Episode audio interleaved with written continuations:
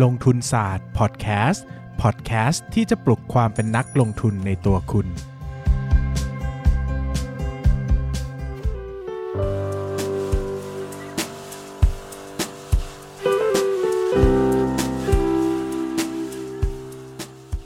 สวัสดีครับ ยินดีต้อนรับเข้าสู่รายการลงทุนศาสตร์พอดแคสต์รายการที่จะชวนทุกคนพัฒนาความรู้ด้านการเงินและการลงทุนไปด้วยกัน ก่อนอื่นนะครับ ขออนุญาตแนะนำรายการใหม่ของตัวเองก่อน นั่นก็คือรายการหนังสือคือของหวาน โดยในโดยในพินต้าพอดแคสต์นะครับ หนังสือคือของหวานเนี่ยจะ on air ทางช่อง Apple Podcast Spotify แล้วก็ Podbean สามารถ search หาว่าหนังสือคือของหวานได้เลยครับ ส่วนใครที่ฟังใน YouTube นะครับ search ว่านายพินต้าพอดแคสต์เออ ก็จะเจอเหมือนกันนะครับ มาสำหรับวันนี้นะครับ เราเป็น ครึ่งเทอมหลังแล้วสำหรับการเรียนลงทุนศาสตร์เลคเชอร์นะครับสำหรับใครที่ส่งการบ้าน midterm เข้ามาไม่ต้องห่วงนะครับ เดี๋ยวผมจะทยอย comment ให้ในช่วงท้ายของแต่ละเลคเชอร์นะครับประมาณสัปดาห์ละ 2 คนนะฮะโดยจะเลือกคนที่น่าสนใจเข้ามานะครับ โดยภาพรวมแล้วเนี่ยนะครับก็คิดว่าอาจจะได้ คอมเมนต์ให้ทุกคน เออ เพราะว่ามีคนส่งมาประมาณสัก 20 คน ก็ประมาณสัก 10 สัปดาห์ ผมว่าน่าจะพอได้นะครับ หลายคนเนี่ยส่งมาคนเดียว 4 เมลเลยก็มีนะครับ ก็มันก็จะไม่ได้เยอะอย่างที่คิดนะครับ คิดว่าจนกว่าจะถึงปลายภาคเนี่ย เราน่าจะได้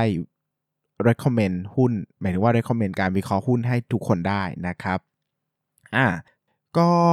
เริ่มต้นนะครับ วันนี้เนี่ยครึ่งหลังครึ่งหลังของวิชานี้นะ จะประกอบด้วย 1. การวิเคราะห์การเติบโต 2. การประเมินมูลค่าหุ้น 3. การจัดพอร์ตการลงทุน 4. จิตวิทยเอ่จิตวิทยาการลงทุนแล้วก็ 5. กลยุทธ์การลงทุนนะครับ อันนี้ผมพูดไม่ได้เรียงเนอะเดี๋ยวเราจะว่ากันไปเรื่อยๆ ทีละหัวข้อ ตัวที่ใหญ่มากๆ เนี่ยก็คือเรื่องของการประเมินมูลค่าหุ้น แล้วก็การวิเคราะห์การเติบโต อันนี้จะอาจจะหลายสัปดาห์สักหน่อยนะครับ จิตวิทยาการลงทุนก็เยอะเออเยอะไว้เยอะไว้หมดอะนะเยอะไปหมดอะนะครับ ก็เดี๋ยวจะเริ่มต้นจากการวิเคราะห์การเติบโตนะครับ แต่ก่อนจะเริ่มต้นการวิเคราะห์การเติบโตเนี่ยเราต้องรู้จักสิ่งหนึ่งก่อนนะฮะที่เราจะสอนในวันนี้นะครับเพื่อที่จะพาไปวิเคราะห์การเติบโตต่อได้ก็คือการทำ financial projection นะครับการทำ financial projection หรือการประมาณการทางการเงินนะครับ จริงๆแล้วเนี่ยถ้าเอาไปเรียนในวิชาการเงินนะเอาไปเรียนในวิชา การบัญชีบริหารเนี่ยเรียนเป็นเทอมนะวิชานี้นะครับซึ่งมันจะซับซ้อนวุ่นวายจุ๊บจิ๊บจุ๊บจิ๊บไปหมดนะครับผมก็จะเอาแต่เนื้อเนื้อมาให้แล้วกันว่าเฮ้ยสิ่งที่คุณต้องรู้สำหรับการทำ financial projection ของนักลงทุนคืออะไรนะครับ จริงๆ แล้วเนี่ยการทำ financial projection เนี่ยก็คือการคาดเดางบการเงินในอนาคตแบบมีเหตุมีผล เออ สมมุติเราจะวิเคราะห์งบไตรมาสหน้า งบปีหน้า งบ 10 ปีข้างหน้าเนี่ย สิ่งที่เราทำก็คือจะต้องทำงบการเงินจำลองขึ้นมา เปรียบเสมือนว่า มันมีงบนั้นอยู่เนี่ยแล้วก็ใส่ตัวเลขให้ใกล้เคียงที่เราคิดที่สุด เพื่อที่จะดูว่าในอนาคตแล้ว งบการเงินเนี่ยควรจะเป็นเท่าไหร่นะครับหลักการก็คือการจำลองงบขึ้นมา แต่ไม่ต้องทำงบละเอียดแบบงบการเงินในตลาดหลักทรัพย์ที่โอ้โห มีกี่หน้าต่อกี่หน้าความจริงทำก็ได้นะ ผมเคยเรียนมาด้วยทำ11 หน้า A A 11 หน้าไอเนี่ย Excel อะเออละเอียดมากกูจุบจิบวุ่นวายมากแต่ก็ ก็เหมาะสำหรับคนที่เป็นนักวิเคราะห์อืมเอาแบบต้องเอาไปอวดเนอะว่าโอ้ยเยอะตัวเลขมีเยอะอืมตัวเลขแบบละเอียดละเอียดนะครับ แต่ถ้าเป็นคนธรรมดา เออทำเองลงทุนเองเนี่ยเอาแค่คร่าวๆ ก็พอ ผมจะบอกว่าอย่ามี noise เยอะ อย่ามีตัวก่อกวนเยอะ เอาแค่ตัวหลัก อืม เพราะว่าเอาตัวแปรน้อยๆ แต่มั่นใจดีกว่าทำตัวแปรเยอะๆ แล้วไม่มั่นใจอะไรเลย แบบนั้นไม่มีประโยชน์อยู่แล้วนะครับ หลักการนะครับ ตัว ตัวแปรที่เราจะต้องรู้ก็คือ 1. รายได้ 2. ต้นทุนขาย 3. ค่าใช้จ่ายในการขาย 4. ค่าใช้จ่ายในการบริหาร 5. ดอกเบี้ยจ่าย 6. ภาษี แค่นี้เองครับ รู้ 6 ตัว รู้ 6 ตัวแล้วยังไงครับ รู้ 6 ตัวก็คือถ้าเราเอารายได้ ลบด้วยต้นทุนขาย ลบ ลบด้วยค่าใช้จ่ายในการขาย ลบด้วยค่าใช้จ่ายในการบริหาร ลบด้วยดอกเบี้ยจ่าย ลบด้วยภาษีจบเลยครับกำไรสุทธิออก ดังนั้นหลักการง่าย ๆ ก็คือหาตัวเลข 6 ตัวนี้ให้ได้ เท่านั้นเอง เออ ง่ายไหมง่ายไหมฟังดูง่ายนะ แต่จริง ๆ ยากมากนะครับ ฟังไปทีละหัวข้อนะเริ่มต้นจากรายได้ อันเนี้ยยากนะครับ รายได้ของเดือนหน้าไตรมาสหน้าปีหน้าจะเป็นอย่างไรนะครับ อันเนี้ยทำนายได้ยากที่สุด เพราะว่า เราแทบจะรู้ไม่ได้เลยว่าจริง ๆ แล้วรายได้ของเขาจะเป็นเท่าไหร่นะครับ วิธีการเนี่ยทำได้หลักๆ 2 แบบ แบบแรกก็คือถามดูจากเป้าในองค์กรดูจากเป้าผู้บริหาร เช่น ผู้บริหารตั้งเป้าว่ารายได้จะโตปีละ 10%เออผู้บริหารตั้งเป้าว่ารายได้จะโตปีละ 20%แบบนี้ทำได้ เออ คือหลักการโดยทั่วไปเขามักจะทำกันแบบนี้ เพราะว่ามันเป็นวิธีการที่ง่ายนะครับ แล้วก็น่าจะเชื่อถือได้ คือถ้าผู้บริหารตั้งเป้าว่าจะทำแล้วอะ ก็มีโอกาสที่จะไปถึง คือต้องอธิบายอย่างนี้ ทุกอย่างเนี่ยจะเริ่มต้นจากเป้าในองค์กรก่อนว่าผู้บริหารจะบอกว่า เอ้ย ปีหน้าเราจะโตกันกี่เปอร์เซ็นต์ พอผู้บริหารตั้งเป้าเนี่ย มันก็จะกระจายงานไปให้คนอื่น เช่น ฝ่ายเซลล์ก็ได้ยอดไปว่าฉันต้องทำเท่านี้ ฝ่ายผลิตก็ได้ยอดไปว่าฉันจะต้อง support ให้ได้เท่านี้อะไรอย่างเงี้ยนะครับ ภาพรวมเนี่ยมันก็เลยกลายเป็นว่าคำพูดของผู้ของผู้บริหารเนี่ยมันไม่ได้มาลอยๆ แต่มันมาพร้อมการ action หรือการทำงานจริงของผู้บริหารด้วย ถ้าบริษัทนั้นทำจริงๆนะนะครับ ดังนั้นเนี่ยวิธีง่ายที่สุดในการทำรายได้ก็คือถามผู้บริหารดูจาก Opp Day ดูจาก 56ขีดหนึ่งดูจากรายงานประจำปี หรือไม่ก็ไป company visit โทรไปถาม IR ดูจากข่าวอะไรก็ได้ที่มันน่าเชื่อถือ ดูว่า เอ้ย ตกลงเขาทำอย่างไรให้มันเติบโตนะครับ คราวนี้เนี่ย แต่ละผู้บริหารแต่ละคนเนี่ยก็มีความน่าเชื่อถือไม่เท่ากันเนาะบางคนเนี่ยที่ชอบให้เป้าสูงสูง aggressive มากๆเนี่ยก็ต้องย้อนกลับไปดูอดีตว่าเขาทำได้หรือเปล่าเออส่วนผู้บริหารบางคนที่คอนเซอร์เวทีฟมาก ๆ ให้เป้าน้อยๆ ก็ต้องกลับไปย้อนไปดูอดีตว่าเขาทำเกินเป้าหรือเปล่านะครับเราก็อาจจะปรับเป้านิดนึง เช่น ผู้บริหารบางคนบอกโต 30 แบบนี้ก็ให้ทักโต 15 ก็พอ แต่ผู้บริหารบางคนบอกโตแค่ 10 เท่านั้นเออแบบนี้ ถ้าคนนี้พูดว่าจะโต 10อาจจะต้องให้โต 20 แบบนี้การกลับไปดู opportunity day ย้อนหลังสำคัญ การกลับไปอ่านข่าวย้อนหลังสำคัญ การกลับไปอ่านงบย้อนหลังสำคัญ โดยเฉพาะ opportunity day ย้อนหลังเนี่ยถ้าจะเอาจริงเอาจังกับการลงหุ้นใดๆเนะการกลับดูย้อนหลังเนี่ยสำคัญมาก เราจะเห็นเลยว่าคำพูดแต่ละครั้งของเขาเขาพูดอะไรไว้บ้าง แล้วเขาทาได้จริงหรือเปล่าบางคนตั้งเป้าจริง ๆ แล้วมันทำได้จริงๆอะแบบนี้น่าเชื่อถือมาก แต่บางคนตั้งเป้ากี่ทีทำไม่ได้เลยแบบนี้โอ้เชื่อก็ไม่ไหวเหมือนกันนะครับ อันนี้แบบแรกคือถามผู้บริหารทำได้ แบบที่ 2 คือคำนวณเอง ซึ่งเวลาคำนวณเองเนี่ยส่วนใหญ่เราจะคำนวณจากใช้ lead indicator ผมเคยพูดเรื่อง lead indicator ไปแล้วถึง 2 เทปด้วยกัน อยากให้ย้อนกลับไปฟังกันได้นะครับ ก็จะพูดถึงว่า lead indicator คืออะไรสำคัญอย่างไร แล้วก็อีเทปหนึ่งก็จะพูดถึงการนำ lead indicator มาใช้ในการวิเคราะห์งบกลุ่ม ทีวีดิจิตอลนะครับคราวนี้เนี่ยเวลามาทำงานจริงนะครับถ้าผู้บริหารไม่ให้เป้า หรือว่าผู้ผู้บริหารให้เป้าแล้วเราเชื่อถือไม่ได้นะครับการใช้ lead indicator เนี่ยสำคัญ เราก็จะมาดูว่าโอเค lead indicator ของบริษัทนี้คืออะไร เช่นสมมติ AOT อย่างเงี้ย lead indicator ก็อาจจะเป็นเรื่องของจำนวนนักเอ่อนักท่องเที่ยวต่างประเทศที่เดินทางเดินทางเข้ามายังในประเทศไทย เที่ยวบินที่เดินทางเข้ามาในประเทศไทยเป็นต้นนะครับหรือว่า ค้าปลีกอย่างเงี้ยก็อาจจะขึ้นอยู่กับเปิดร้านใหม่กับ same social growth นะครับ โรงแรมก็ขึ้นอยู่กับจำนวนห้องกับ r e p a แบบนี้เป็นต้นนะครับ เราต้องไปหาสูตรให้ได้ว่ารายได้เนี่ยมันเกิดจากการเจอเกิดจากอะไรคูณกับอะไรบวกกับอะไรนะครับ แล้วก็ดูว่าองค์ประกอบเหล่านั้นเนี่ยมันจะมีโอกาสเพิ่มขึ้นไหมนะครับ เช่น อย่างที่บอกไปหลาย ๆ ตัวนะครับ หรือว่าถ้าเป็นธุรกิจผลิตทั่ว ๆ ไปอย่างเงี้ยนะครับ ก็ต้อง P คูณ Q อะ price คูณ quantity ขึ้นราคาไหมหรือว่าเพิ่มจำนวนขายไหมหรือว่าธุรกิจรับเหมาก็จะดูเป็นงานแต่ละชิ้นไปว่ามีโปรเจกต์ใหม่ไหม มีกี่ก้อนอะไรบ้าง หรือว่าถ้าเป็นตัวของอสังหาริมทรัพย์อย่างเงี้ยก็จะดูจากงานแบ็กหลอกเออว่ามีงานที่รอโอนอยู่เท่าไหร่บ้างอย่างเงี้ยนะครับ รายได้เนี่ยก็จะเป็นตัวที่ ส่วนใหญ่ต้องเป็นตัวตั้งต้นก่อน คือถ้ามีตัวรายได้ที่น่าเชื่อถือเพียงพอ เรามักถึงจะเริ่มทำ financial projection เออ คือต้องบอกก่อนว่าไม่ใช่ว่าหุ้นทุกตัวต้องทำ financial projection นะนะครับ มันแล้วแต่เราอะแต่ถ้าบางตัวคือเราอยากทดสอบจริง ๆ ว่า สมมุติฐานแบบนี้มันจะเป็น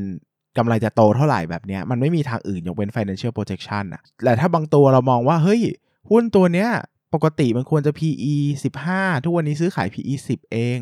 ซื้อเลยอะไรเงี้ยเราก็คิดว่าอนาคตน่าจะไม่แย่ไปกว่านี้อะไรอย่างเงี้ยแบบนี้ถ้าสมมติฐานมันชัดว่าเอ้ยเราก็ไม่ได้มองว่าเราไม่ได้ซื้อการเติบโตในอนาคตเนอะเราซื้อว่าธุรกิจขอเท่านี้พอ ซึ่งเราคิดว่าธุรกิจเนี่ยมันก็น่าจะเป็นเท่านี้อยู่ได้เนอะในที่ PE ต่ำๆอย่างเงี้ยแบบนี้ไม่ต้องทำ financial projection ก็ได้ ก็ซื้อได้เลยถูกไหมเพราะว่าเราถือว่าสมมติฐานในการซื้อของเราอะมันไม่เกี่ยวข้องกับการวิเคราะห์งบการเงินในอนาคต แต่หุ้นบางตัว PE มันดูแบบ สมเหตุสมผลแล้วหรือว่า PE ออกจะดูสูงด้วยซ้ำอะแต่เราอยากซื้อหรืออยากวิเคราะห์มันอะแบบนี้ต้องใช้ financial projection เพื่อเป็นการคอนเฟิร์มจริง ๆ ว่างบในอนาคตมันดีหรือเปล่า เพราะเราคิดแบบง่ายๆ ไม่ออกแล้วไง คือถ้าคิดแบบง่ายๆ แล้วมันตีไม่ได้ตีไม่ออกก็ต้องไปคิดแบบยากคือทำ financial projection เนอะซึ่ง financial projection ก็จะทำยากหรือทำง่ายก็แล้วแต่เราเหมือนกันนะครับส่วนใหญ่เนี่ยจะเริ่มทำ financial projection ก็ต่อเมื่อเราสงสัยว่า เอ้ยมันต้องมี อะไรสักอย่างหนึ่งที่เกิดขึ้นกับหุ้นนี้ หรือว่ามันจะดีมากๆ เราอยากจะรู้ว่าเราได้สมมติฐานแบบนี้มาแล้วมันจะดีได้ขนาดไหน เออ แบบนี้มากกว่านะครับอะอย่างแรกเราดูรายได้ไปแล้วนะครับสก็คือดูต้นทุนขาย ต้นทุนขายเนี่ยมีหลายแบบ ต้นทุนขายที่ง่ายที่สุดก็คือต้นทุนขายแบบที่เป็นก้อนเดียว คือหุ้นซื้อมาขายไปทั้งหลาย เช่นหุ้นค้าปลีกหุ้นค้าส่งพวกนี้ต้นทุนขายก็คือราคาสินค้านั้น เช่นเขาซื้อ7 e เ e ่ e อเซื้อโออิชิมาสมมตินะ 10 บาท ขาย 20 บาท ต้นทุนขายของเขาคือ 10 บาท ใช่ไหมรายได้คือ 20 บาทกำไรขั้นต้นคือ 50%แบบนี้จบจบเลยนะครับง่ายดีดังนั้นเนี่ยตัวต้นทุนขายของธุรกิจค้าปลีกค้าส่งเนี่ยจะค่อนข้างเรียบง่าย แล้วก็ ผันแปรได้ไม่มาก เพราะว่ามันเกิดการเกิดเกิดจากการตั้งราคาสินค้า แล้วก็ซื้อสินค้ามา ดังนั้นเนี่ยมันจะไม่สามารถโอ้โหพลิกฟ้าพลิกแผ่นดินได้เพราะว่าส่วนใหญ่เขาก็ไม่ค่อยขึ้นราคาสินค้าในในร้านอยู่แล้ว หรือว่าเขามีราคาตายตัวอยู่แล้วนะครับมันจะเพิ่มขึ้นแบบช้าๆนะครับซึ่งการเพิ่มขึ้นจากช้าๆเนี่ยมันเกิดจากการส่วนใหญ่ก็จะเกิดจากการเปลี่ยน product mix ไปขายสินค้าที่มี gross profit margin ดีมากขึ้นอ่าแบบนี้เราก็สามารถ ดูได้นะครับ หรือถามผู้บริหารก็ได้ว่าตั้งเป้า gross profit margin เท่าไหร่นะครับ ความจริงเนี่ยถ้าเราได้ตัวเลขจากผู้บริหารแล้วว่าตั้งเป้า gross profit margin เท่าไหร่เนี่ยเราก็ไปคิดย้อนกลับได้เลยว่าต้นทุนขายเท่าไหร่ แบบนี้ก็จบเหมือนกัน ถ้าเราเชื่อเขานะครับถ้าเราเชื่อเขา ซึ่งถ้าเป็นธุรกิจแบบค้าปลีกแบบเนี้ยเราต้องเชื่อเขาอะเพราะว่ามันไม่มีทางอื่นอะมันก็ต้องเชื่อ เพราะว่าเราจะไปรู้เราโอ้โหเราจะไปวิเคราะห์ product mix โดยละเอียดมันก็ยากมากนะครับแต่ธุรกิจ อีกกลุ่มหนึ่งคือธุรกิจที่มีการผลิต หรือว่ามีค่าต้นทุนคงที่อยู่ในต้นทุนขายด้วยนะครับ เช่น กลุ่มโรงงานผลิตทั้งหลายทั้งแหล่เนี่ยนะครับ กลุ่มโรงงานผลิต กลุ่มโรงพยาบาล กลุ่มโทรคมนาคมกลุ่มใด ๆ ก็ตามที่มีค่าเสื่อมราคา ค่าตัดจำหน่ายอยู่ในต้นทุนขายเนี่ย อันนี้เนี่ย gross profit margin อะ มันจะไม่ได้คง มันจะไม่ได้มีแนวโน้มคงที่เหมือนกับกลุ่มค้าปลีกแล้วนะ ถูกต้องไหมครับ เพราะว่ากลุ่มค้าปลีกเนี่ยต้นทุนมันเป็น variable cost ดังนั้นเนี่ยตัวของ gross profit margin เนี่ยมันจะค่อนข้างนิ่ง แต่ถ้าเป็นกลุ่มผลิตเนี่ยหรือกลุ่มที่มีค่าตัดจำหน่ายค่าเสริมราคาอยู่ในต้นทุนขายเนี่ยมันจะมี fixed cost พอมี fixed cost เนี่ยมันจะเกิดสิ่งที่เรียกว่า economy of scale ถ้ามีกิจกรรมมาก ผลิตมาก ขายมาก แบบนี้ต้นทุนขายจะเอ่อ gross profit margin จะต่ำ แต่ถ้าผลิตน้อยขายน้อยต้นทุนต้นทุนขายจะสูง ไม่ใช่ต้นทุนขายจะสูง gross profit margin จะสูงนะครับ ดังนั้นเนี่ยเราต้อง test economy of scale นะครับหรือว่าเราจะต้องแยกธาตุมันออกมาเลยว่าโอเคหนึ่งหนึ่งก็คือต้นทุนขายมีค่าใช้จ่ายอะไรบ้าง วัตถุดิบ อ่าวัตถุดิบนิ่งไหมเป็นโภคภัณฑ์ไหม ราคาผันแปรอย่างไรบ้าง โอเค อันนี้ดูได้ใช่ไหมครับ เช่น อย่างหุ้นบางตัวอย่างเท่าแก่น้อยก็เคยมีช่วงที่ราคาสลายขึ้นอ่าแบบนี้ก็กลายเป็นว่าก็ลำบากกันไปนะครับ หรือว่าเอ่อหนึ่งคือวัตวัตถุดิบ เช่นเอ่อธุรกิจสายการบินอย่างเงี้ยมันก็จะมีค่าน้ำมัน อันนี้ก็จะเป็นโภคภัณฑ์ใช่ไหมครับ ก็จะผันแปรได้ ถ้าเรามีเลขล่าสุดก็เอามาใส่ได้ประมาณได้นะครับ 2 คือพวกค่าแรงพวกนี้ฟิกเอ่อค่อนข้างจะนิ่ง ไม่ค่อยเปลี่ยนเยอะยกเว้นถ้าไม่ได้ขยายโรงงานนะนะก็อาจจะตีว่าเท่าเดิมนะบวกหรือบวกลบนิดหน่อยถ้ามี OT นะครับ ส่วนที่ 3 ก็คือพวกค่าเสื่อมราคาค่าตัดจำหน่าย อันเนี้ย ค่อนข้างจะดูว่าเป็น fixed cost ยกเว้นมีการขยายโรงงานเยอะๆ มีการขยายนู่นนี่นั่นเยอะๆ แบบนี้เราก็ test ได้สมมติมันทำได้เหมือนกันอะสมมติเราทำ financial projection เพื่อจะค้นหาว่า เฮ้ยเขาเปิดโรงงานใหม่เจอค่าเสื่อมอีกปีละร้อยล้าน gross profit margin จะเหลือเท่าไหร่เออแบบนี้ก็ทำได้เหมือนกันนะครับดังนั้นขึ้นอยู่กับการแยกธาตุในตัวเลขนั้นเลยนะครับก็คือจะขอ gross profit margin จากผู้บริหารก็ได้ แต่ถ้ามันมีฟิกคอร์เยอะๆผมแนะนำว่าลองคำนวณเองเทียบกับสิ่งที่ผู้บริหารบอกก็จะเห็นภาพชัดเจนมากกว่านะครับ จบต้นทุนขาย อันที่ 3 ต้นเออค่าใช้จ่ายในการขาย โดยธรรมชาติแล้วค่าใช้จ่ายในการขายมักจะเป็นเปอร์เซ็นต์เมื่อเทียบกับยอดขาย ดังนั้นเราค่อนข้างจะ rely on ได้เลยว่าในอดีตเปอร์เซ็นต์ประมาณเท่าไหร่ อนาคตจะให้ประมาณเท่าไหร่ แบบนี้จะค่อนข้างเป็นตัวเลขที่ผมว่าค่อนข้างง่ายเพราะทุกบริษัทโดย nature แล้วจะเหมือนกันก็คือ เขาจะตั้งงบค่าใช้จ่ายในการขายไล่ไปกับ รายได้ เช่น ปีนี้ตั้งเป้าว่ารายได้จะโต 10%เขาก็จะเพิ่มค่าใช้จ่ายในการขายไปอีก 10%เพื่อไปทำการโฆษณาประชาสัมพันธ์ เพื่อเป็นค่าคอมมิชชั่นให้กับพนักงานขาย แบบนี้โดยทั่วไปเนี่ยค่าใช้จ่ายในการขายเนี่ยมันจะเป็นเขาเรียกว่าเป็น variable cost เออก็คือเปอร์เซ็นต์เทียบกับรายได้ไปเลย เช่น ในอดีตบอกว่าค่าใช้จ่ายในการขายเป็น 15%เมื่อเทียบกับรายได้ เราก็สามารถ forecast ในอนาคตไว้ว่าเป็น 15%ของรายได้ หรือไปดูแนวโน้มในอดีตก็ได้ว่ามันอยู่ที่ค่าประมาณเท่าไหร่อะไรเงี้ยก็ให้ตัวเลขที่เราคิดว่ามันเหมาะสม ยกเว้นในกรณีที่มีหลักฐานพิสูจน์ชัดเจนว่าค่าใช้จ่ายในการขายจะเพิ่มขึ้นหรือลดลงอย่างชัดเจน อย่างคาราบาวอย่างเงี้ยเขามีตอนนั้นเขามีไปสสนับสนุนทีมฟุตบอลใช่ไหมครับ แล้วตอนหลังเขาก็ เลิกเออค่าใช้จ่ายในการขายที่เป็นค่าโฆษณาประชาสัมพันธ์ที่เคยสูงๆเนี่ยมีอยู่ไตรมาสหนึ่งมันก็จะหายวับไปเลยนะครับถ้าจ่ายในการขายก็ลดลงหวบ พอลดลงหวบกำไรก็โตปรี๊ดเลย ซึ่งเราถ้าเราอยากรู้ว่ากำไรจะโตเท่าไหร่ เราก็สามารถทำ financial projection ประมาณได้ แบบนี้เป็นต้นนะครับ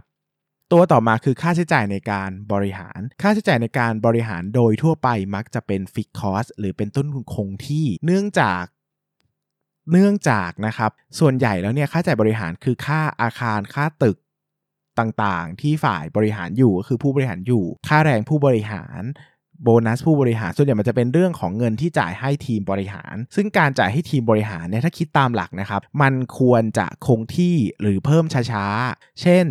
สมมุติเราคิดโดยทั่วไปนะครับ เราเอ่อพวกตึกอาคารพวกเนี้ยที่เป็นค่าใช้จ่ายในการบริหารที่เป็นค่า ที่อยู่ผู้บริหารลดผู้บริหารมันควรจะฟิกอยู่แล้วถูกไหมครับมันควรจะคงที่ ส่วนที่จะเพิ่มขึ้นก็คือรายได้ผู้บริหาร ซึ่งมันก็ควรจะเพิ่มไม่มากอะใช่ไหมรายได้เพิ่มกำไรเพิ่มเป็นร้อยเปอร์เซ็นต์ผู้บริหารก็ไม่ใช่ควรจะได้รายได้เออไม่ควรจะได้รายได้โตร้อยเปอร์เซ็นต์อะก็โตสักห้าเปอร์เซ็นต์สิบเปอร์เซ็นต์แล้วก็อาจจะมีโบนัสให้ไปอย่างเงี้ยนะครับดังนั้นโดยทั่วๆไปอะเขาจะให้ admin cost หรือว่า administration cost หรือว่าค่าใช้จ่ายในการบริหารเนี่ยเป็น fixed cost อืมก็คือให้คงที่ไปเลย ยกเว้นว่ามีเหตุให้มั่นใจว่ามันจะเพิ่มขึ้นเยอะ เช่นมีโครงการ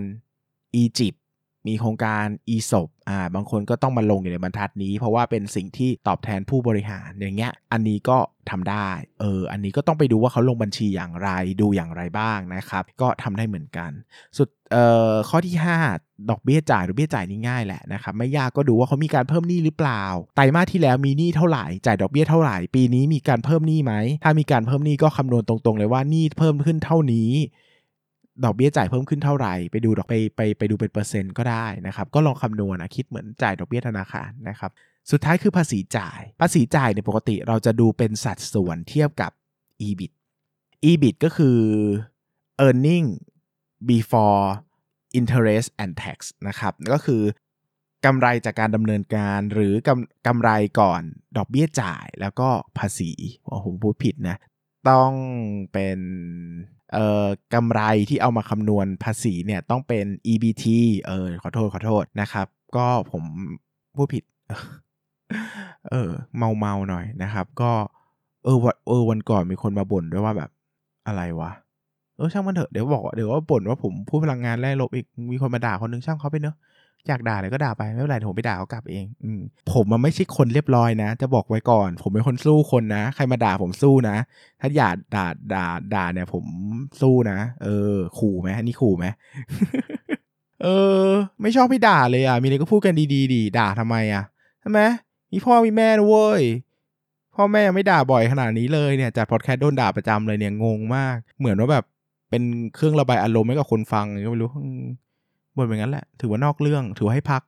หลายคนบอกโอ้ยฟังมาเยอะแล้วเหนื่อยแล้วอะแบบหลายคนบอกพี่ผมอะฟังเทปพี่สองครั้งประจำเลยแบบ เนี่ย แบบฟังในรถก็จดไม่ทัน ฟังต้องฟังก่อนรอบนึงแล้วมาจดอีกรอบ ใช่ครับน้อง อันนี้เป็นกุศโลบายของพี่เอง ยอดวิวมันจะได้เงินเยอะไงใช่ไหมถ้าพี่พูดง่ายน้องก็ฟังรอบเดียวใช่ปะล่ะเออต้องพูดยากๆ ต่อไปพี่จะพี่พี่จะพูดสมการด้วยแล้วพี่จะไม่ให้รูปสมการ ให้น้องค่อยๆ แกะเราจะได้ฟังหลายๆรอบ เออ เร็วไหมนอกเรื่องเพราะอยากให้พัก เออ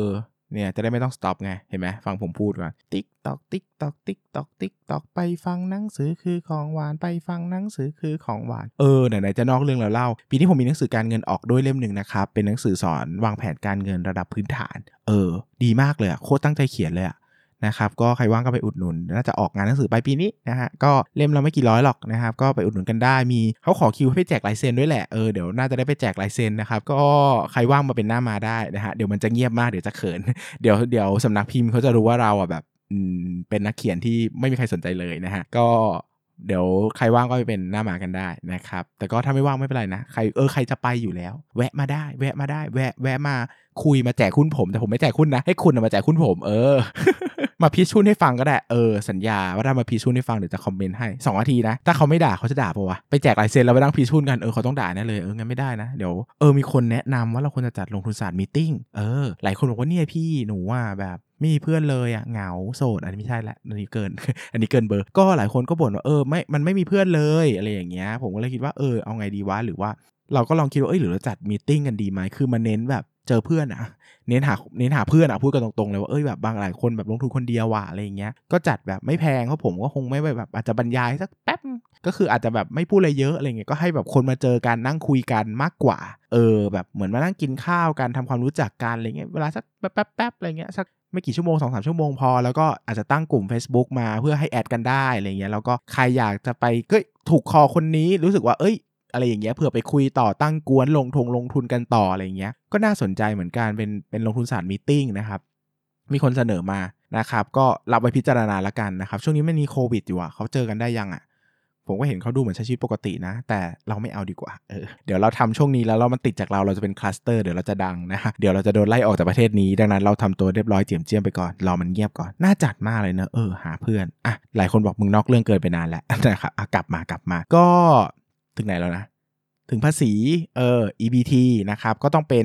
ดอกเบี้ยก่อนภาษีคือต้องหัก interest แล้วนะครับ ปกติเราจะเราจะดูสิ่งที่เรียกว่า effective rate นะครับ หรือว่าเรทจ่ายภาษีเนี่ยปกติมันจะ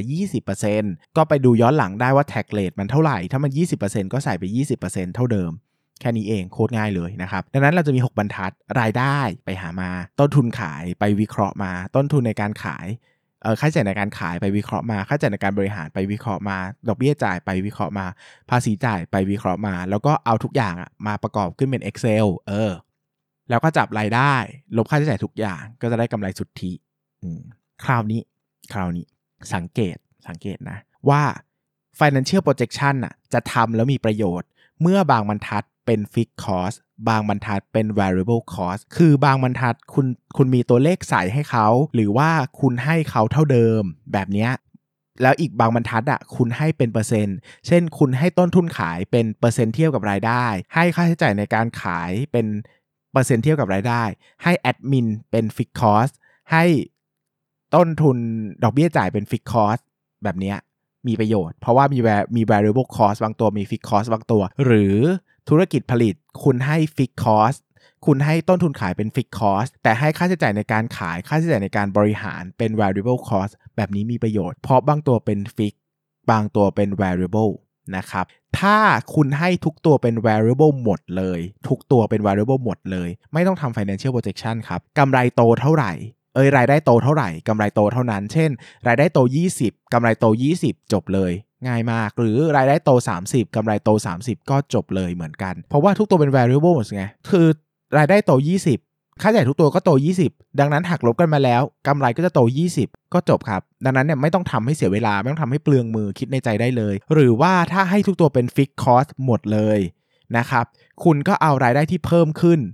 ลงกำไรหมดเลย เช่น ปีนี้คุณบอกว่ารายได้ 100กำไร 10 ปีหน้าคุณบอกว่ากำไรจะเพิ่มเป็น 120 แต่ค่าใช้จ่ายทุกตัวคงที่หมดเลย คุณก็เอาส่วนรายได้ที่เพิ่มขึ้นก็คือ 20 ไปบวกในกำไร คุณก็จะได้กำไร 30 เออ แค่นี้เอง มันไม่ต้องคำนวณให้ใช้อะไรที่มันวุ่นวายไงหมายถึงว่ามันไม่ต้องคำนวณใช้ Excel หรือใช้อะไรวุ่นวาย คือผมอันนี้จะบอกว่าเราคำนวณในระดับที่ไม่ต้องยากมาก เอาแบบคิดในกระดาษก็ได้ก็พอ คือไม่ต้องซับซ้อนมากนัก ไม่ต้องผูกสูตรแบบวุ่นวายแต่ก็ยังแนะนำให้ทำเป็น Excel เพราะว่ามันสามารถเทสสมมติฐานได้ แก้ไขสมมติฐาน ลองเปลี่ยนอันนู้นซิลองเปลี่ยนอันนี้ซิอะไรอย่างเงี้ยนะครับ หรือว่าสามารถเก็บไปดูย้อนหลังได้ เออทำกระดาษเดี๋ยวมันหายเนอะก็ทำ Excel เป็นไฟล์ไว้ก็จะไม่ค่อยหายนะครับ ดังนั้นเนี่ยเราสามารถประกอบ ร่างสร้างงบการเงินเพื่อประมาณอนาคตได้นะครับนั้นเราจะเห็นแล้วว่าตัวของตัวของงานนะครับ ตัวของงานว่าภาพรวมทั้งหมดในการทำ financial projection คืออะไรนะครับ ใครอยากเข้าใจการทำ financial projection ระดับพื้นฐาน ให้กลับไปฟังเทปครูที่เป็นประสบการณ์หุ้นเด้ง ผมอธิบายเรื่องการทำ financial projection ของครูไว้ให้ฟังแล้ว ผมก็ทำแค่นั้นอะ ออผมไม่ทำมากกว่านั้นนะผมก็อธิบายเอานั่งนั่งคำนวณในกระดาษเอาเลขมาบวกบวกลบลบกันอะก็ได้คำตอบ แต่ถ้าใครอยากได้ financial projection โดยละเอียดโดยละเอียดนะก็ต้องไปหาหนังสือโดยเฉพาะเลยนะครับ มันจะมีหนังสือที่เด็กมหาวิทยาลัยเรียนกันนะครับ ก็คือหลักการทำ financial projection เขามีเรียนเป็นเทอมอะไปซื้อมาอ่านก็ได้นะครับ แต่คุณอ่านแล้วถ้าคุณไม่ตั้งใจจริง คุณก็น่าจะไม่อ่านหรอก เพราะว่ามันซับซ้อนมันยาก เออมันมันเหนื่อยนะฮะก็หลายคนก็คงไม่ชอบนะครับมาอะ จบแล้วสำหรับ financial protection ในวันนี้ ยากนิดนึงนะ ใครสงสัยอะไรก็ก็ถามทิ้งไว้ละกันนะครับ เดี๋ยวจะหาโอกาสมาตอบให้นะครับอืมอะเดี๋ยวผมวันนี้ตรวจการบ้าน 2 คน ขอขีดเส้นใต้ว่ามันเป็นการตรวจการบ้านนะครับดังนั้นผมจะพูดตรงประเด็นที่ผมคิดว่า 1. คนทำจะได้ประโยชน์ 2. คนฟังจะได้ประโยชน์ด้วยนะครับผมจะไม่ได้อ่านให้ฟังทุกบรรทัดดังนั้นดังนั้นเนี่ยคนที่ ไม่ได้ทำแต่เป็นคนฟังฟังได้ไหมได้ประโยชน์ครับเพราะผมจะพูดแบบให้มันได้ประโยชน์ คือคุณฟังแล้วคุณจะไม่เสียเวลาฟรี ดังนั้นเนี่ยฟังได้ ผมจะยกให้ดูว่าอะไรบ้างที่มันเป็นปัญหาในการในในการคำในการวิเคราะห์หุ้นนะครับ ซึ่งผมจะขอบอกไว้ก่อนว่า ผมคืออันที่มันเป็นจุดดีอยู่แล้วอะ่ะก็คือทุกคนส่งมามันดีหมดดี 80%ดรอป20%นะครับ ซึ่ง ผมจะไม่ได้มาเล่าข้อดีว่าเขาวิเคราะห์อะไรดีบ้าง เพราะมันก็คือการอ่านสิ่งที่เขาเขียนมาให้ฟังคือผมไม่มีคอมเมนต์ดังนั้นเนี่ยถ้าถ้าถ้าสนใจเนี่ยก็ต้องลองทำเองดูนะครับผมไม่คงว่าคือวันนี้มันผมก็จะให้เวลาไม่เยอะ เพราะว่าจะเน้นแก้เน้นซ่อมให้เนอะหมายถึงเวลาตรวจอะตรวจข้อสอบอะคือข้อที่ถูกก็คือถูกไง เนาะมันไม่ต้องมาพูดว่าถูกยังไงใช่ไหมแต่ข้อที่ผิดก็คือต้องบอกว่ามันควรจะปรับปรุงอะไรบ้างนะครับซึ่งอันนี้ผมพูดเนอะเดี๋ยวรอบหน้าไม่ได้พูดแหละก็พูดคอนเซปต์ในการในการตรวจกลางภาคนะครับ อันแรกมาจากคุณสตางนะครับ บุญกิตรังไพศาลประมาณนี้นะครับ คุณสตางเนี่ยก็วิเคราะห์หุ้น HTC หาดทิปมาให้อ่านนะครับ ก็คือเป็นบริษัทที่ประกอบธุรกิจ ผลิตภัณฑ์น้ำอัดลมโดยลิขสิทธิ์ของโคคาโคล่าคอมพานีนะครับ มีขอบเขตการจำหน่ายแค่ 14 จังหวัดชายแดนภาคใต้นะครับ ก็คุณคุณสตางค์นะครับเอ่อคุณผู้ฟังใช้คำว่าคุณผู้ฟังแล้วกันนะครับ จะได้ง่ายเนี่ยคุณผู้ฟังก็ทำ Five Forces มาให้นะครับทำ Five Forces มาให้ ซึ่งข้อแรกนะครับ Five Forces เนี่ยมันเป็น Five Forces ที่ไม่ได้วิเคราะห์อุตสาหกรรม อืม แต่มันวิเคราะห์หาทิป ซึ่งจริง ๆ แล้วเนี่ยเราไม่ได้ทำไฟฟอร์สเพื่อวิเคราะห์บริษัท แต่ทำไฟฟอร์สเพื่อวิเคราะห์อุตสาหกรรมนะครับ ดังนั้นเนี่ยสิ่งที่คุณคุณคนฟังนะฮะคุณสตางค์ทำมาเนี่ยถามว่าผิดไหมไม่ผิดคือเราสามารถทำแบบนี้กับการวิเคราะห์บริษัทก็ได้ แต่สิ่งที่ควรทำก่อนคือวิเคราะห์อุตสาหกรรมก่อน เพราะเราจะไม่รู้ว่าสิ่งที่ทำมา อยู่ในอุตสาหกรรมแบบไหนนะครับ ดังนั้นเนี่ยถ้าคุณสตางค์ทำมาเพื่อวิเคราะห์อุตสาหกรรมนี้ อันนี้คือผิดยกแผงเลยนะ เพราะเพราะทำมาเป็นหัดทิปอย่างเดียวเลย แต่ถ้าแต่ถ้าแต่ถ้าทำมา เพราะว่าอยากวิเคราะห์หัดทิป อันนี้ก็ไม่ได้ผิด แต่แปลว่าไม่ได้ทำวิเคราะห์อุตสาหกรรมนี้มานะครับ เอออะนะครับ คุณคุณสตางก็วิเคราะห์มานะครับอะผมก็ดู Five Forces ให้คุณสตางค์นะครับ คุณสตางค์บอกว่าซัพพลายเออร์ของซัพพลายเออร์ของหาดทิพย์ส่วนใหญ่เป็น wholesale modern trade แล้วก็ traditional trade นะครับ ซึ่งอันเนี้ยผมเข้าใจว่าไม่ใช่นะ เพราะว่าลูกอันเนี้ยไม่ใช่ซัพพลายเออร์อันนี้คือลูกค้าแล้วนะ เพราะว่าลูกค้าคือ wholesale modern trade traditional trade ไงถูกไหมครับซัพพลายเออร์ของหาดทิพย์ต้องเป็นคนขายขวด คนขายน้ำให้เขาเช่นโคคาโคล่า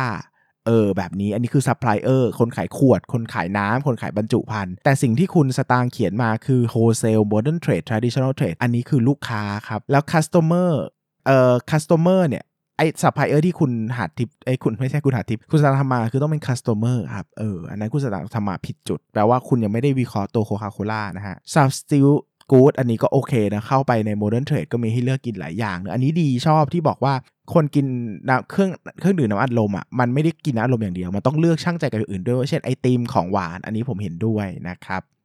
barrier to entry อันนี้ผมไม่เห็นด้วยเยอะมาก เพราะว่าคุณสตางค์พูดว่าในอุตสาหอุตสาหกรรมน้ำอัดลมถือว่ามีคูเมืองที่ดี ผู้เล่นน้อยรายและมีการลงทุนเยอะ ซึ่งตัวหาดทิพย์ไม่ได้เป็นเจ้าของแบรนด์ครับ อันนี้มันเป็นการวิเคราะห์ อุตสาหกรรมน้ำอัดลมของเจ้าของแบรนด์ แต่หาดทิพย์ไม่ใช่เจ้าของแบรนด์อะหาดทิพย์เป็นแฟรนไชส์ไม่ใช่แฟรนไชส์สิเป็นถือว่าผู้ถือสิทธิ์นะครับเป็นผู้ถือสิทธิ์ดังนั้นน่ะ barrier to entry อีกอย่างหนึ่งที่จะต้องวิเคราะห์ด้วยก็คือว่า 1. มีคนมีโอกาสไหมที่โคคาโคล่าจะไม่ให้เขาทำแล้ว อืมนะครับหรือไม่ก็ต้องไปพูดอยู่ใน customer หรือต้องไม่ก็ต้องพูดอยู่ในซัพพลายเออร์อันอันใดอันหนึ่งสองอันนี้นะ ผมว่าถ้าเปลี่ยนไปเลยอาจจะอยู่ในแง่ซัพพลายเออร์แต่ถ้าถ้าถ้ามีผู้เล่นเพิ่ม อาจจะเป็น barrier of entry เขามีการทำสัญญาไหมว่าต้องเป็นผู้รับอนุญาตเพียงผู้เดียวอันนี้เป็นต้นนะครับในนี้ barrier of, of entry ผมว่าต้องเพิ่มเติม เออ หมายถึงว่าอันที่ทำมาก็ไม่ก็โอเคอะขอเปลี่ยนเป็นคำพูดโอเคแล้วกันนะครับ คู่แข่งก็จะอะคุณคุณก็บอกมาว่ามีเ e ปซี่มีเอสมีโคคาโคล่านะครับก็ก็โอเค มีแนวโน้มไม่เพิ่มไม่ลดนอกเหนือมีจาก marketing ที่ดีก็เห็นด้วยนะครับ คราวนี้มาดู SWOT อ่า SWOT strength นะครับ มีแบรนด์และฐานลูกค้าที่แข็งแกร่งอ่านะครับ มีการปรับผลิตภัณฑ์ต่อผู้บริโภคนะครับ มีงบการเงินที่ค่อนข้างดี มีเงินสดอ่านะครับ weakness นะครับ weakness ไม่สามารถขยายไปพื้นที่อื่นได้นะครับ และไม่สามารถผลิตหรือขายสินค้าที่เป็นคู่แข่งได้ อ่าอันนี้เข้าใจวิกฤตที่ 2 ครับ ยากต่อการขึ้นราคาสินค้า ยากต่อการขึ้นราคาสินค้านะ แต่คุณคุณสตางทำไฟฟอสFive Forces Model มาหัวข้อแรก HTC มีอำนาจในการตั้งราคา เออ นี่ขัดกันแล้วนะครับ นะดังนั้นย้อนไปดูนิดนึงว่าตกลงมันตั้งราคาได้หรือไม่ได้นะครับซึ่งความคิดเห็นผมยากนะครับหมายถึงว่าอาจจะตั้งได้แพงกว่าคู่แข่งนิดหน่อย แต่ไม่ได้แบบอยากตั้งอะไรก็ตั้งได้นะครับ opportunity นะครับหลักๆ เน้นไปในการลดต้นทุนภาชนะบรรจุ อันนี้เขียนมาแบบนี้เลย คือรู้เลยว่าคุณสตางค์ยังไม่เข้าใจการทำ SWOT analysis เพราะ opportunity ต้องเป็นปัจจัยที่เกิดจากภายนอกบริษัทเท่านั้น ซึ่งการลดต้นทุนภาชนะบรรจุ และทำกลยุทธ์การตลาดเป็นปัจจัยภายในบริษัท อันนี้ต้องซ่อมนะครับข้อ opportunity เทรดนะครับพฤติกรรมผู้บริโภคที่เปลี่ยนแปลงไปราคาวัตถุดิบที่อาจจะไม่แน่นอนอันนี้โอเค เข้าใจได้ปัจจัยภายนอกนะครับ โครงสร้างรายได้ปัจจัยเสี่ยงนะครับปัจจัยเสี่ยงก็อืมอะก็ดูไว้คร่าวๆ ก็พอดีไม่ได้เขียนมาละเอียด คือถ้าเขียนมาให้หัวข้ออะผมก็จะรับทราบเพราะไม่ได้วิเคราะห์ไงพอไม่วิเคราะห์ก็บอกไม่ได้ว่านี่ถูกหรือผิดมาดูงบการเงินที่วิเคราะห์มานะครับ รายได้เติบโต 5%ต่อปี บริษัทค่อนข้างอิ่มตัว และขยายยากอ่านะครับ อันนี้บอกว่าอิ่มตัวและขยายยากนะครับ เออ แต่เออนะครับ แต่ตัวของ customer นะครับ หรือ Five Forces Model บอกว่าตั้งราคาได้นะครับ แล้วก็มีในฟอยในสวอตเนี่ยก็บอกว่าปรับปรุงผลิตภัณฑ์เพื่อเหมาะกับผู้บริโภค ดังนั้นแปลว่ามันเป็นการปรับปรุงที่ไม่ค่อยสร้างการเติบโตนะนะครับ กำไรต่อหุ้นโต 30% 5 ปีเฉลี่ย รายได้โตยากต้องลดต้นทุนในปี 2561 แล้วก็เพิ่มเทคโอเวอร์บริษัทขวดนะครับกอดประฟิตมาจินให้ตัวเลขผมมานะครับ บอกว่าดีขึ้นเรื่อยๆ เออ ดีขึ้นได้ยังไงอะคำถาม อันนี้สำคัญมากนะ ถ้าเห็นกราฟิกมาจิน3 ปี 33 33.9 38.4 แล้วบอกว่าดีขึ้นแล้วจบ อันนี้ผมว่ายังไปไม่ถึงที่ผมพยายามจะให้นะครับ เพราะว่าเพราะว่าอะไรครับ เพราะบอกว่าตั้งราคายาก ตั้งราคายากแบบว่าก๊อตราคาขึ้นยากนะครับสองคือบอกว่าซัพพลายเออเขาไม่ได้วิเคราะห์ซัพพลายเออร์มาให้ คือไม่รู้ว่าซัพพลายเออร์เป็นยังไงนะครับ ดังนั้นเนี่ยภาพรวมแล้วเนี่ยมันไม่น่าจะ มันไม่น่าจะ มันไม่น่าจะดีจากฝั่งรายได้ อืม ต้องถามว่าแล้ว gross profit margin มันดีขึ้นได้ยังไง ดีขึ้นเพราะอะไรแล้วจะดีต่อไปไหม net profit margin ให้ให้มาโตโตโตถามว่าโตได้ยังไง โตเพราะอะไรแล้วจะโตต่อไปไหมเออ อันนี้ไม่มีคำตอบนะครับแค่ไซเคิลนะก็มีขึ้นขึ้นลงลงก็ไม่อธิบายเหตุผล ROE ก็ขึ้นขึ้นลงลงก็ไม่อธิบายเหตุผล current ratio ก็ขึ้นขึ้นลงลงไม่อธิบายเหตุผล DE ก็ขึ้นขึ้นลงลงไม่อธิบายเหตุผล payout ก็ขึ้นขึ้นลงลงไม่ไม่อธิบายเหตุผลนะครับ ก็โดยภาพรวมอะโดยภาพรวมนะครับ เท่าที่อ่านมา เต็มสิบผมให้สักหกสมมติผมเป็นอาจารย์ผมได้หกคะแนนนะครับ ไม่ได้บอกว่าไม่ดี แต่ไม่ hit up point สิ่งที่ผมสิ่งที่ผมสอนในเลคเชอร์ครับ เพราะสิ่งที่ผมสอนเลคเชอร์ให้หาสิ่งที่เป็น main idea และเหตุผล ซึ่งที่ส่งมามันมีเหตุผลน้อยมาก ส่วนใหญ่เป็น fact นะครับ ซึ่งแบบนี้เนี่ยไม่ค่อย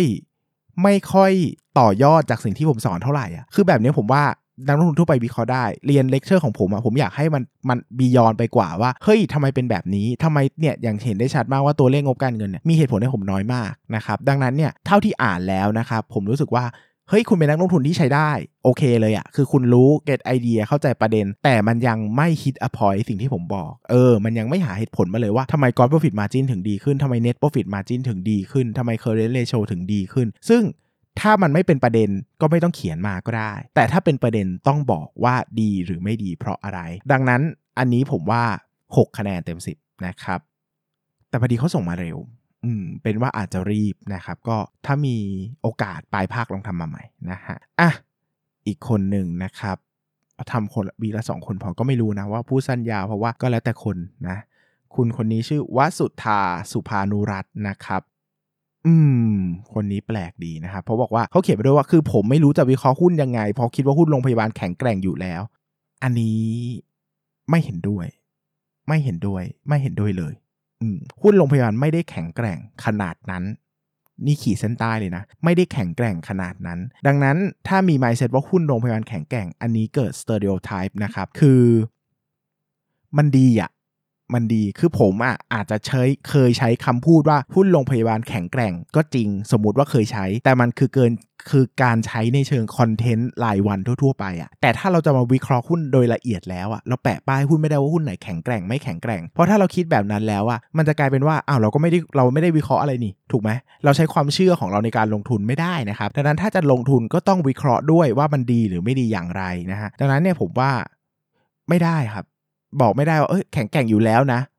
อันนี้ผมไม่เห็นด้วยครับ หุ้นโรงพยาบาลหลายตัวก็ไม่แข็งแกร่ง หรือหุ้นโรงพยาบาลที่คุณหลาย ๆ คนพูดว่าแข็งแกร่งผมก็ไม่ได้รู้สึกว่าแข็งแกร่งขนาดนั้นนะครับ อืม แล้วก็อยากทราบความเห็นพี่เบนในหุ้นโรงพยาบาลแต่ละตัวต้องวิเคราะห์ตรงไหนบ้าง ก็วิเคราะห์อย่างที่พี่สอนมาในเลคเชอร์ครับ เพราะว่าเลคเชอร์อะมันมันสอนในงบอะถึงแม้ว่าพื้นฐานธุรกิจจะคล้ายกันแต่งบก็ไม่เหมือนกันแล้วอะดังนั้นมันต้องไปต่อยอดจากงบได้นะครับ อืมอะโอเคนะครับ น้องก็มีวิเคราะห์ค่าเสื่อมต่อไตรมาสมานะครับวิเคราะห์ EBITDA มา แล้วก็บอกว่าจะ break break break even นะครับ ซึ่งมมีประโยชน์ไหมนะ มันมีประโยชน์ในเชิง valuation นะแต่ในเชิงพื้นฐานผมว่ามันยังไม่ตอบอะไรนะครับ มันยังไม่บอกว่าเพราะอะไรอะ ผมพยายามจะบอกว่า เฮ้ย เป็นนักลงทุนต้องมีต่อม A คือต้องบอกว่ามันเพราะอะไรนะครับ BS นะครับ คาดว่าจะกลับมากำไรในปี 65 ปีนี้น่าจะขาดทุนหนัก แต่ถ้าราคาต่ำกว่าราคาซื้อได้ไหมครับ น้องไม่บอกว่าขาดทุนหนักเพราะอะไร มีตัวเลขใด ๆ มาสนับสนุนว่ามันจะขาดทุนหนัก แล้วทำไมปี 65 จะกลับมานะครับ รามทำไมไม่มีข้อมูล ไม่มีข่าวไม่มีบทวิเคราะห์ไม่มีอัปเดตวอลุ่มน้อย อันนี้เป็นหน้าที่ของนักลงทุนครับ นักลงทุนต้องทำงานพระรามเก้าสร้างตึกใหม่ค่าเสื่อมเพิ่มกำไรลด ค่าเสื่อมเพิ่มกำไรลดจริงหรือเปล่า เออหมายถึงว่าค่าเสื่อมเพิ่ม พูดแนวไหนอะคือบอกว่าไตรมาสหน้าค่าเสื่อมจะเพิ่มขึ้น แต่ไม่ได้แปลว่าไตรมาสหน้ากำไรจะลดลงจากไตรมาสนี้นะ อันนี้คนละประเด็น แต่ถ้าพูดในเชิงสมการว่าถ้าค่าเสื่อมเพิ่มทำให้ค่าใช้จ่ายเพิ่มกำไรลด ก็โอเค หุ้นอาจลง ในเป็นโอกาสซื้อหุ้นรู้ไม่มีการ confirm อะเออมันไม่มีเหตุผลน่ะคือพี่พยายามให้หาเหตุผลน้องไม่มีเหตุผลน่ะเออนะครับผมคาดหุ้นโรงพยาบาลที่ไม่แพงจาก PBV แต่ผมไม่ได้ตามตามดูหุ้นที่แพงเกิน ก็ไม่ควรครับ อืม รู้ได้ไงว่าแพงเกินนะใช่ไหมตกลงเราใช้วิธี PBV เหรอ เพราะว่าเห็นเมื่อกี้น้องบอกน้องใช้ EV per EBITDA ถูกไหมใช้ EBITDA multiple แต่ทำไมตอนคัดกรองหุ้นใช้ PBV ล่ะเออทำไมมันไม่ได้ไปในทิศทางเดียวกัน แล้วก็หุ้นที่แพงก็ไม่ได้แปลว่าอนาคตมันจะแพงตลอดไปนี่ทำไมไม่อ่านล่ะ อนาคตอาจจะลงก็ได้นะ อืม หุ้นโรงพยาบาล ควรซื้อถูกขายแพงระยะ 1-2 ปี หรือควรถือยาว 5-10 ปีตามเมกะเทรนคนแก่ครับ อันนี้แล้วแต่กลยุทธ์ครับ อันนี้ตอบไม่ได้ อันนี้แล้วแต่คนฮะอืมแล้วแล้วแต่วิธีที่น้องชอบเลยเป็นดุลยพินิษในการลงทุนแล้ว ดังนั้นสำหรับน้องวัสุธาสุภานุรัตน์เนี่ย พี่รู้สึกเหมือนน้องไม่ได้ทำสิ่งที่พี่บอก แต่น้องตั้งคำถามกับพี่มากกว่า ซึ่งตอบไม่ได้อะน้องไม่มีเหตุผลในพี่เลยอะหมายถึงว่าแบบ ถ้ามีเหตุผลมาก็จะพอวิเคราะห์ให้ได้ว่าสิ่งที่พี่น้องวิเคราะห์มันถูกหรือผิดใช่ไหมแต่ถ้าน้องบอกว่า BH คาดว่ากำไรจะกลับมาเท่าเดิมปี 65 อ้าว แต่น้องไม่มีเหตุผลให้พี่อะแล้วพี่จะรู้หรอว่ามันถูกหรือผิด แต่ถ้าน้องทำ financial projection มาให้พี่ พี่ก็จะบอกได้ว่าโอเค financial projection ไหนที่พี่เห็นด้วยไม่เห็นด้วยถูกไหมครับ หรือว่าน้องวิเคราะห์มาแบบนี้ปีนี้จะขาดทุนหนักเพราะอะไร 1 2 3 4 5โอเค พี่ได้ เห็นด้วยหรือไม่เห็นด้วยเนอะซึ่งเวลาให้ข้อมูลตัวเลขน้องต้องน้องต้องมีตัวเลข confirm ให้พี่อยู่แล้วเนอะซึ่งถ้าน้องไม่ให้มาเนี่ยพี่ก็ตอบไม่ได้ ถ้าน้องจะมาลอยๆ ว่ากำไรเท่าเดิมปี 65 มันคือการทำนายอนาคต ซึ่งพี่ก็ตอบไม่ได้เพราะพี่ก็ไม่รู้อนาคต แต่ถ้าน้องอยากจะทำนายอนาคต น้องเอาวิธีให้พี่ พี่จะบอกได้ว่ามันถูกหรือมันผิด แต่ถ้าน้องมาแบบลอยๆ มันก็จะลอยๆนะฮะอะดังนั้นน้องวสุธาสุภานุรัตน์เนี่ยถ้า ถ้านี่คือการสอบ อันนี้ถือว่าไม่ผ่านนะฮะ เพราะว่าน้องไม่ทำการบ้านครับ น้องถามอาจารย์อย่างเดียวเลยนะฮะ ดังนั้นน้องก็แก้ตัวใหม่ปลายภาคนะครับสำหรับวันนี้ก็น้องสองคนที่ส่งมานะน่าจะเป็นน้องผมทั้งคู่ ค่อนข้างจะสั้นนะครับเพราะว่าเข้าใจว่ารีบส่ง น้องได้ส่งมาวันอังคาร ซึ่งผมมาปล่อยเทปไปวันพุธวันจันทร์เนอะนะครับน่าจะรีบมากแล้วก็น่าจะไม่ได้มีเวลาทำมากพอดังนั้นเนี่ยเดี๋ยวปลายภาคแก้ตัวใหม่ ถ้าอยากทำนะ แต่ถ้าฟังคือผมไม่รู้ว่าผม วิจารณ์หรือว่าตรวจการบ้านรุนแรงไปหรือเปล่า แต่ผมเข้าใจว่าคนที่รับกับคำวิจารณ์ไม่ได้เนี่ย เขาน่าจะไม่ส่งมาตั้งแต่ต้นอยู่แล้วเนาะดังนั้นในคนที่คือผมสามารถพูดให้มันดูดี ก็ได้อะแต่ผมคิดว่านี่ผมพูด soft สุดแล้วนะก็แต่ว่าแต่ถ้าผมพูดน้อยกว่านี้มันจะไม่ได้อะไรอะคุณจะไม่ get up point ว่าผมจะพยายามจะสื่อถึงอะไรใช่ไหมผมชมก็ได้ว่าดีดีดีดีดีแต่ผมรู้สึกว่าอ้าวแบบนั้นแล้วคุณจะส่งมาทำไมใช่ไหมคุณก็ชมตัวเองก็ได้ว่าดี คุณไม่ได้เห็นไอเดียอื่นที่แตกต่างเนอะอย่างคนแรกผมพยายามจะชี้ประเด็นที่ผมไม่เห็นด้วย ส่วนคนที่ 2 ผมพยายามจะชี้ประเด็นว่าน้องขาดอะไรอยู่นะครับก็ลองไปพินิษพิเคราะห์ดูแล้วกันว่าเห็นด้วยหรือไม่เห็นด้วยอย่างไรนะครับ หวังว่าจะเป็นประโยชน์เนอะแล้วก็มีอีกประมาณ 10 กว่าคนที่เหลือนะครับ เดี๋ยวจะทยอยลงให้นะครับ วันละสัปดาห์ละ 2 เทปก็จะพูดในช่วงเลคเชอร์โดยเฉพาะไปเลยนะครับ ก็ใครทำไม่ทันไม่เป็นไร เดี๋ยวปลายภาคมีใหม่ คราวนี้ปลายภาคจะให้สอบ valuation ด้วย ใครที่มีปัญหากับการ valuation ตัวเองมาทั้งชีวิต แล้วไม่รู้ว่าทำถูกหรือทำผิด นี่เป็นโอกาสเดียวนะ ที่ผมจะตรวจให้ ผมจะไม่คือผมปกติผมไม่ตรวจ valuation ให้ใครนะครับเพราะว่าผมไม่อยากชี้นำการลงทุนของใคร แต่ครั้งนี้ผมจะตรวจสมมุติฐานให้ว่าโอเค สมมติฐานคุณถูกไม่ถูกยังไงบ้าง ใช้ตัวเลขแทนค่าถูกไม่ถูกยังไงบ้างส่วนสมมติฐานจะถูกไหมเนี่ยโอเคแล้วแต่แล้วแล้วแต่คุณตั้ง แต่การนำสมมติฐานมาใช้อะถูกไหมเดี๋ยวผมจะช่วยดูให้นะครับซึ่งพิเศษมากนะ เดี๋ยวไปพักเจอกันนะครับสำหรับวันนี้ขอบคุณทุกคนมากครับ สวัสดีครับ